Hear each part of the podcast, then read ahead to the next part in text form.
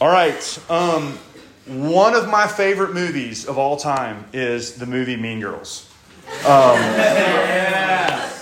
when I was a, I was a sophomore in college, and no, I was a freshman in college, and I, I was I was begging my friends, I was like, "Yo, please go see Mean Girls with me," and they were like, "No, we're not doing that."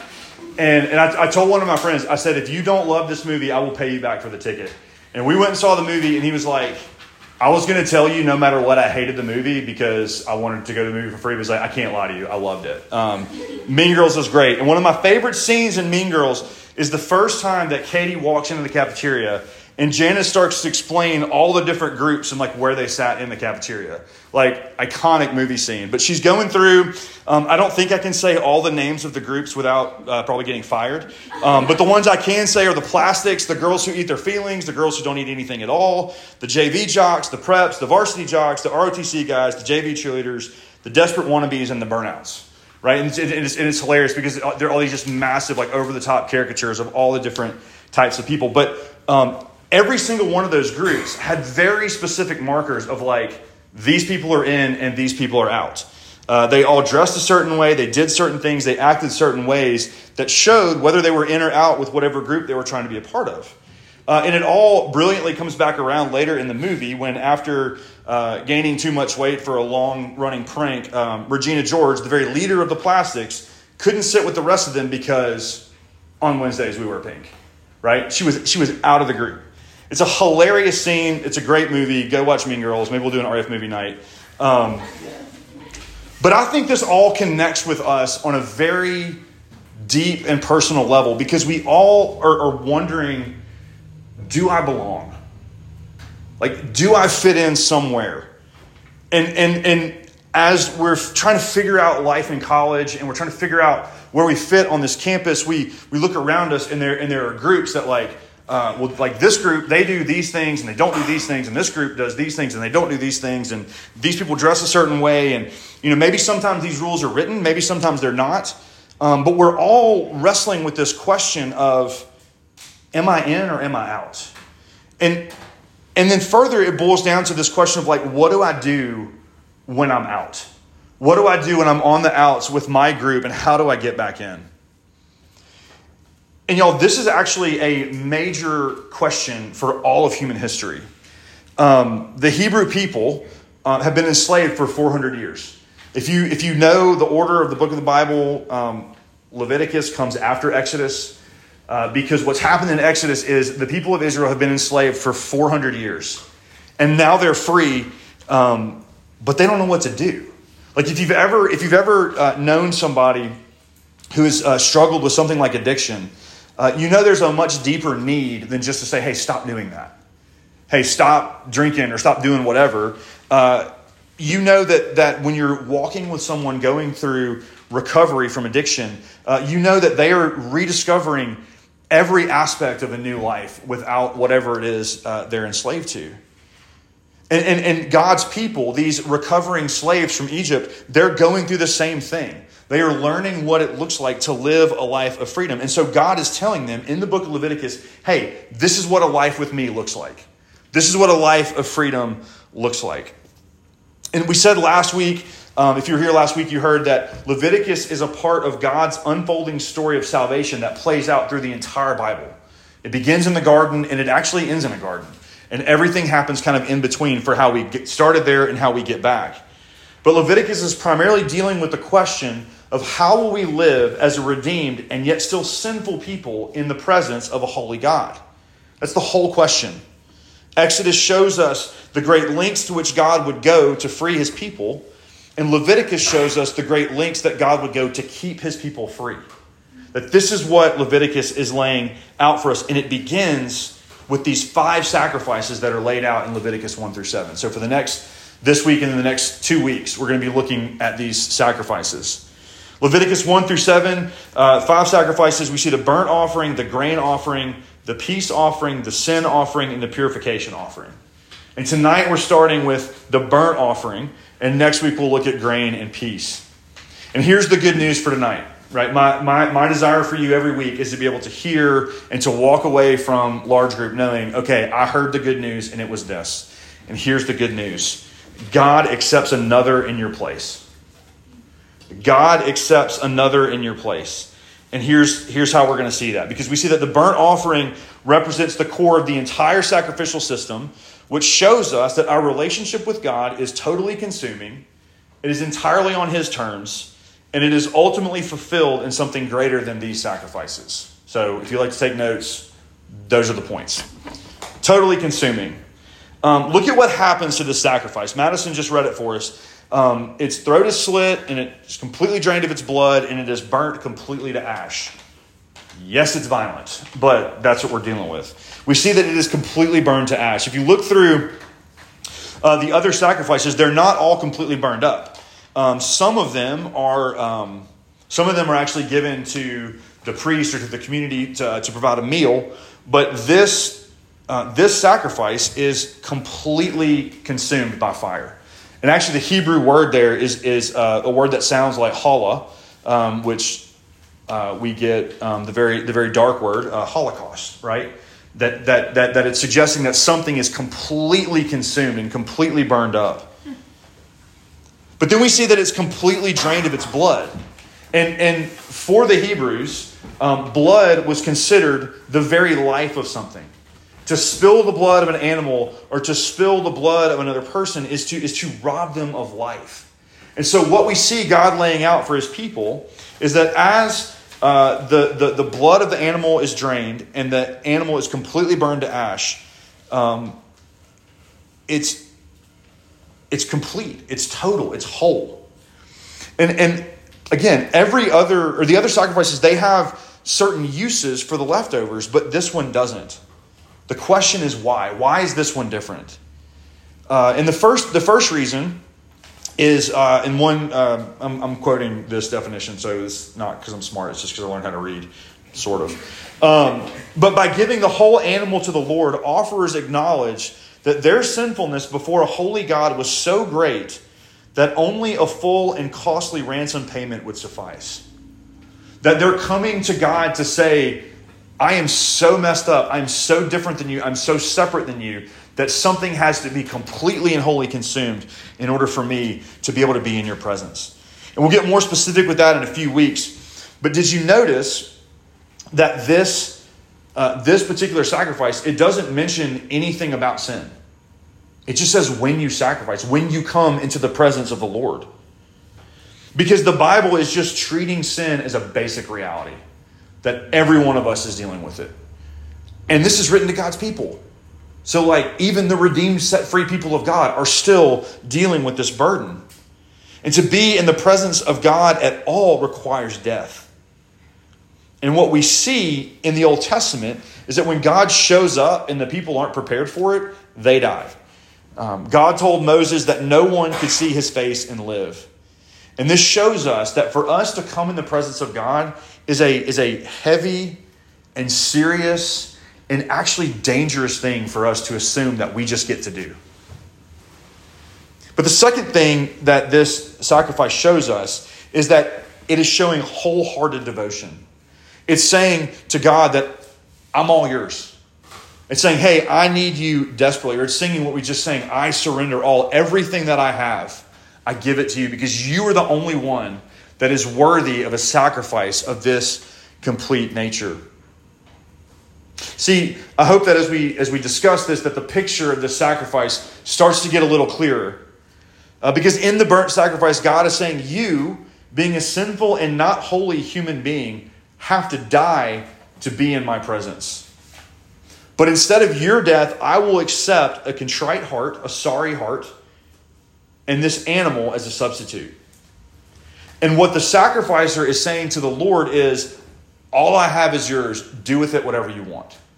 Because you're God and you have the right and you have the claim on that. But look at what happens once that sacrifice is accepted. Several times in the passage that we just read, uh, Moses describes it as a pleasing aroma to the Lord. And it gets repeated over and over and over again that this is a pleasing aroma to the Lord, that these sacri- the first three sacrifices that we're listing, they're pleasing aromas to the Lord. Think about that idea. Think about a, a, pleasing aroma. Like what's the smell that when you're, you know, you're out walking around or something's going on and you just smell that thing and it just takes you back somewhere. For me, uh, it is um, it's cigarette smoke. Okay, here's why. When I was a kid, uh, we would go to my mom's um, my mom's family reunion, her side of the family. They're all incredibly musical people. And what would happen is every night uh, we'd be out in the Mississippi Delta, uh, and every night the sun would go down, and all my uncles and cousins they would get out their packs from Marlboro Reds, and they would get out their old guitars, and we would stay up all night singing. We'd sing old gospel songs, we'd sing old Simon and Garfunkel songs. Uh, the House of the Rising Sun was a big hit. But y'all, every single time, every single time that I smell cigarette smoke, especially when it's warm outside, I go right back to the Mississippi Delta with my cousins and my aunts and my uncles. And, and actually, a lot of them have, have actually died now, probably because of the cigarette smoke. But, but, um, but, it, but, it, but, it, but it, takes, it takes me somewhere where uh, life was beautiful and life was easy. And, and, and it was just, it's such a pleasant, uh, it's just such a pleasant thing to think about. And so, what does this mean? It means that God does not ever look at this sacrifice when it's offered rightly, begrudgingly or out of a sense of duty. Because I think a lot of us have this idea that when we come to God, it's like, okay, He's going to accept me, but that's kind of what He has to do. Like, He doesn't really want to, and He doesn't really like me. He doesn't really want to be around me, but He's God and He has to. So He, he might not be that happy with me, but, but He, ah, I guess He loves me. No. What this means is that God delights in his people coming to him. God longs for his people to come to him with their brokenness, with their sin, with their shame, and to say, hey, this is yours. He delights in that. It is a smell that is pleasing to him. See, what would, what would, it be, what would happen on this campus if instead of like on the Eyrie, like there being picnic tables, what if there was just a giant sacrificial pyre? that 24 7 was just burning animals, right? What would that, what would that do to us psychologically? I think one thing it would do is it would remind us that, um, yeah, like we're pretty screwed up people. But if what Leviticus 1 is saying is true, and spoiler alert, it is, it would also remind us that this is a smell that pleases the Lord. That this is God's people tangibly calling out to him to say, God, we need you. And it is God saying back his people, I know, and you have me. That this is what the burnt offering is saying. It would humble us, but it would remind us that God doesn't just love us, He actually likes us. And He delights in us. It would remind us that our sin deserves death, total consumption of the sinner, but that God receives it joyfully. Listen, I am, I am not a perfect father by any stretch of the imagination. Um, and I find myself annoyed with my kids way more than I should be. But if our house ever burns down, I am running inside to get all the artwork that they've ever made for me. It is objectively terrible.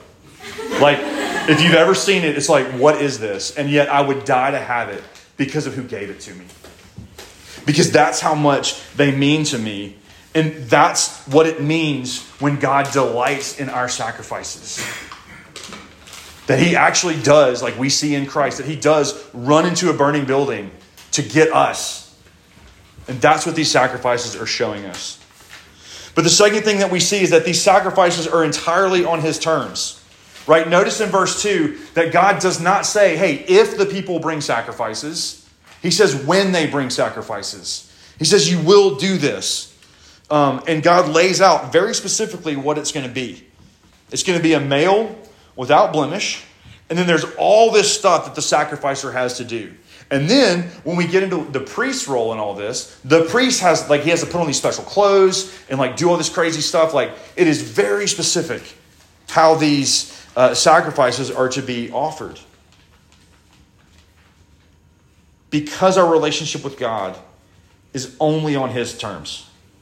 It is entirely up to him how we come to him. Um, and, and, and, and, what, and what you see is that even in the process of this sacrifice being made, the, the sacrificer had to do this whole thing where they like put their hand on the head of the animal and like leaned on it and put their weight on it. And um, it's this whole, it's this whole crazy thing. And, and it's, it's, it's rigid, yes, absolutely. But it's also gracious. And here's how it's gracious. The first thing that God is doing is He is giving His people a definitive way to come into His presence. That's the, that's the Mean Girls scene from earlier, right? Like, what other things give you those clear markers to say, hey, you're in or you're out? What other groups do you have? What other professors do you have that you can sit there and say, okay, I know I'm in or I know I'm out based on X, Y, and Z? Uh, and and um, I love this because uh, maybe one of the few things on this campus that should have very clear rules and regulations the financial aid office, right? If, if, if, if one of you has complained about that to me, all of you have, right? And you can't figure it out. You absolutely can't figure it out, right? Theoretically, you should get answers there, but you can't. But in these sacrifices, God is saying, hey, here's the very clear, like very obvious, very direct path to get to me. But then, second, did you notice the provisions that were made for the sacrifice? You could bring a bull, a goat, or a bird. Still had to be without blemish, still had to be completely um, consumed. But why the different animals? Simply put, not everybody could afford a bull. Like, that was a sign of wealth. Um, not everybody could afford a goat. That was a sign of like middle class, I guess. I don't know. Like, I kind of see, I kind of see like a bowl of like, like a brand new like Toyota Land Cruiser or Ford Bronco, and then like the goat is like the old Land Cruiser or Ford Bronco, which I personally love more. But anyway, um, but the turtle, the turtle loves like the Toyota Camry of the offerings, right? Um, I, am sorry, I shouldn't have said that. Um, I have a Camry, so it's it's paid for. Um, no, what God is saying in these different levels of sacrifice is He's saying, look, you you you will not buy my favor. You will not buy my forgiveness if all you have to offer is a turtle dove, which Jesus says in the Sermon on the Mount. Oh, and by the way, that's the sacrifice Jesus' family brought when they took Jesus to the temple. So there's that. But Jesus says what? These are these are what like ten for a penny. Like they're they're effectively worthless. And God is saying, This is an acceptable sacrifice. If that's all you can afford, come to me anyway. No one is excluded from the worship of God. No one is excluded based on economic status from communion with God. But why these details? By selecting an animal from the herd without blemish, the worshiper was saying uh, God was worth the best that he had to bring. This is not a this is not a statement of gender roles or anything like that. But when your livelihood was based on how many like high quality bulls or goats you had, like you kind of needed some really good male bulls and goats.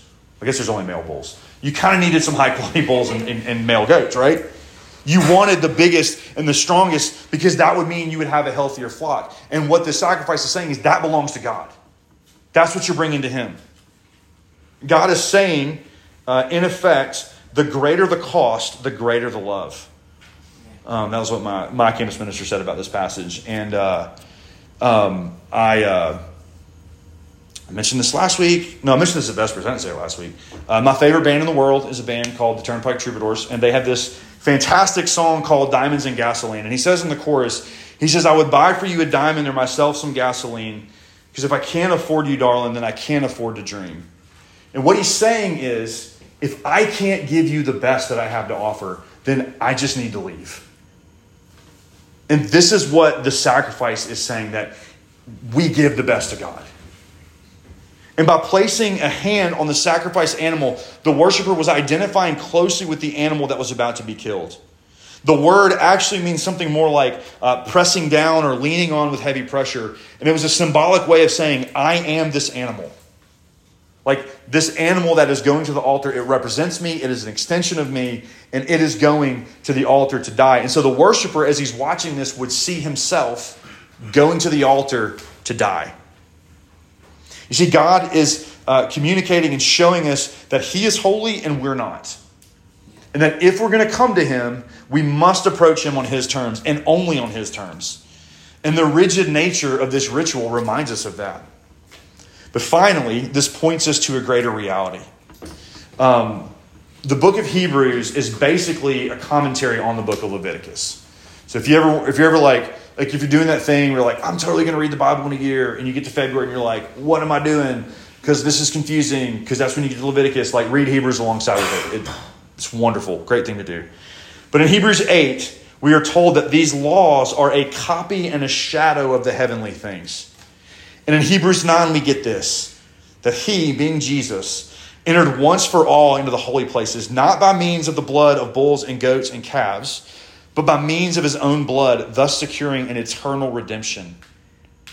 You see, the point of these sacrifices in Leviticus was not for the worshiper to have faith that this bull or goat or bird could ever secure peace with God. The point of the sacrifices was to remind the worshiper that peace with God was entirely dependent on his terms, not ours, not theirs. And look, you may, you may not even be aware that you're doing this yet, but I guarantee you that you are. You're walking around hoping that your faith is going to be accepted by God. And so often we fall into this trap, myself included, that because of how sincere I was when I completed whatever act of faith it was, then God will accept me. Like if I have just absolutely like crushed it in my quiet times and in my prayer life for the last like I don't know however many days in a row, then um, you know let me let me like Instagram post about it, and then like hope that maybe like yeah, I believe in Jesus, but just in case, maybe God will look at like my my streak on YouVersion or whatever and be like, yeah, this guy's killing it, he's in. Maybe you think about that like like how hard you went in worship, like how hard you know, like really like really like praising and dancing and all that kind of stuff, like whatever. Um, you, maybe you're thinking about thinking about like okay, like ah, like I know Jesus loves me, but like let me go and like let me go and like share the gospel like a couple more times just to make sure um, how deep you felt at the last revival, or what, what you meant at the first time that you got baptized, or the second time that you got baptized, the third time that you got baptized, or maybe even the fourth. And these are real, like, heavy things that we that we bear. We we we say that we believe that God loves us, but, but we're just hoping that, that that little that little act of faith, that little thing that we did, will get us over the edge. Uh, Horatius Bonar uh, is a theologian from a long time ago. He said this. He said, What should we have said to the Israelites who should puzzle himself with questions as to the right mode of laying his hands on the head of the victim? And who should refuse to take any comfort from the sacrifice because he was not sure whether he had laid them aright on the proper place in the right direction with adequate pressure or in the best attitude? Should we not have told him that his own actings concerning the lamb were not the lamb? and yet that he was speaking as if they were? Should we not have told them to be of good cheer, not because he had laid his hands on the victim in the most approved fashion, but because they had touched the victim, however lightly and imperfectly, and thereby said, Let this lamb stand for me, answer for me, die for me? The touching had no virtue in itself. The quality or quantity of faith is not the main question for the sinner. It is the object of your faith, not you. What Bonar is saying is that when we do these things, we're putting our faith not in the sacrifice, but in our ability to perform the sacrifice. And if your faith is based on your ability to be faithful, you are going to be an anxious wreck for your entire life. If your faith is entirely based on your ability to be faithful, it's, it's just going to be terrible. But the Israelite knew that he was accepted by God because the sacrifice was consumed in his place, not because he was. And this is where Jesus leaps from the shadows, right? That's the name of our whole series, is Jesus in the shadows. This is where Christ leaps from the shadows. That these sacrifices went up all day, every day. That that, that, that sacrificial pyre would be in a place that everybody could have seen it, smelled it. The priest never finished his work. And yet Hebrews tells us that Christ's sacrifice was once and for all. That he went to the cross he laid down his life and he finished the work. See, Hebrews 10 tells us that when Christ came into the world, he said, Sacrifices and burnt offerings you have not desired, but a body you prepared for me, and burnt offerings and sin offerings you've taken no pleasure. Then I said, Behold, I've come to do your will, O God, as it is written of me in the scroll of the book. Do you see what Jesus is saying here? He's saying, I'm the one who's been completely consumed by the wrath of God. I am the one who has taken the full weight of the sinner on myself. Jesus, I am the one, uh, I am the lamb without spot or blemish. But the thing that Christ's sacrifice does, that the sacrifice of bulls and goats could never do, is it grants you all of the righteousness of Christ along with it. You see, in this exchange, God sees Christ as the fully consumed sacrifice on the altar, and he sees you as the full righteousness and glory of his Son. That's the good news. So we'll wrap it up with this. Um, when I was in college, uh, there was this there was this pastor. Um, he was he was pretty famous. Um, I won't say his name, but you can pretty easily look him up um, because I'm going to tell you the name of the book that he wrote. Uh, he wrote a book called Love Wins, and in this book, Love Wins, he was trying to kind of um, present the definitive answer of of hell for Christians, and he, he, he did not settle the issue. He thought he did, but he didn't. Um, but one of his subpoints in the book was he was arguing that Christians need to get past these Old Testament metaphors of sacrifice and blood. That this is just primitive language from a primitive people. He said people did live that way for thousands of years, and there are pockets of primitive cultures around the world that do continue to understand sin, guilt, and atonement in those ways. But most of us don't. See, what the first Christians did was look around them and put the Jesus story in language their listeners would understand. And you've probably heard an argument like this before. Like all the Old Testament God stuff, like, that's primitive, that's weird, that's old, we don't care about that anymore. Uh, we need to figure out more modern ways uh, to talk about this. We need to get past this idea of blood and guts and fire um, because we're modern, respectable people. And I mean, it's just that's just wrong. Um, and here, like, here's why. My, my campus minister said this. Uh, he said, People who don't get the sacrificial system and suppose Christianity to be primitive because of it are simply not thinking clearly. For many of you, college is the first time where you learn with real clarity that broken relationships hurt.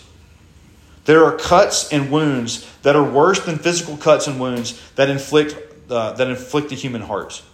The fact that God demands the life of another to have renewed fellowship with us is to say, at least, that He merely wants to be in a real relationship with us, a relationship that is intimate, vulnerable, and genuine.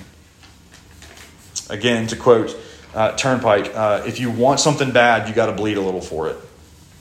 You see, no matter how much we might want to run away from that truth, we all know that deep down inside of us, to get the things that we want in life, we have to sacrifice for it. We've got to give something up. And you will not have any comfort or peace in your relationship with God in order to understand that in order for you to be in with God, to be accepted by Him, someone or something has to die.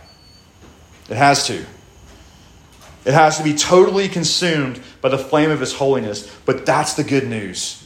Because God does not give us a bull or a goat or a turtle dove, He gives us His own Son who did that for us.